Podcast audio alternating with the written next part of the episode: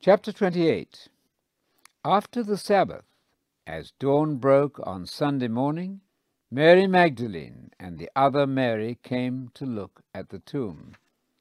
There had been a tremendous earthquake, for an angel of the Lord came down from heaven and rolled away the stone and sat on it. His face blazed like lightning, and his clothes were as white as snow. The guards shook with fear stunned as if they were dead. The angel said to the women, Do not be afraid. I know you are looking for Jesus who was crucified. He is not here, because he has risen, just as he said. Come and see where he was lying. Now go quickly and tell his disciples that he is risen from the dead, and he's going on ahead of you to Galilee. You will see him there, I assure you.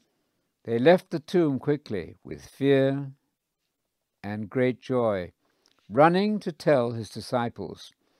Suddenly Jesus met them and greeted them.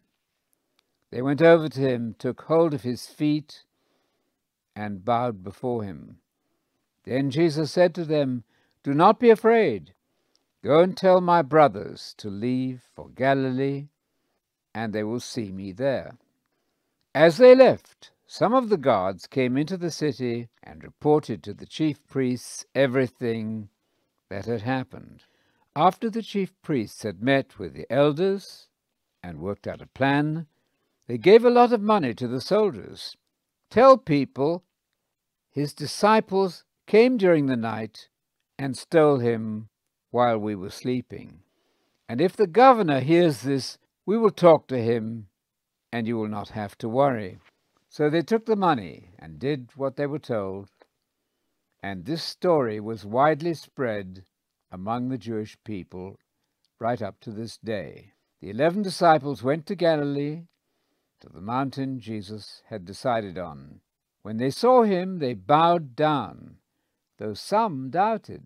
Jesus came up to them and said to them, All authority in heaven and on earth has been given to me.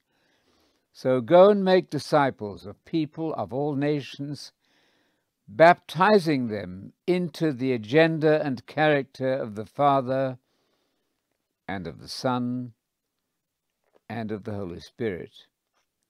Teach them to follow all the commands I have given you. Remember, I am always with you, even to the end of the age.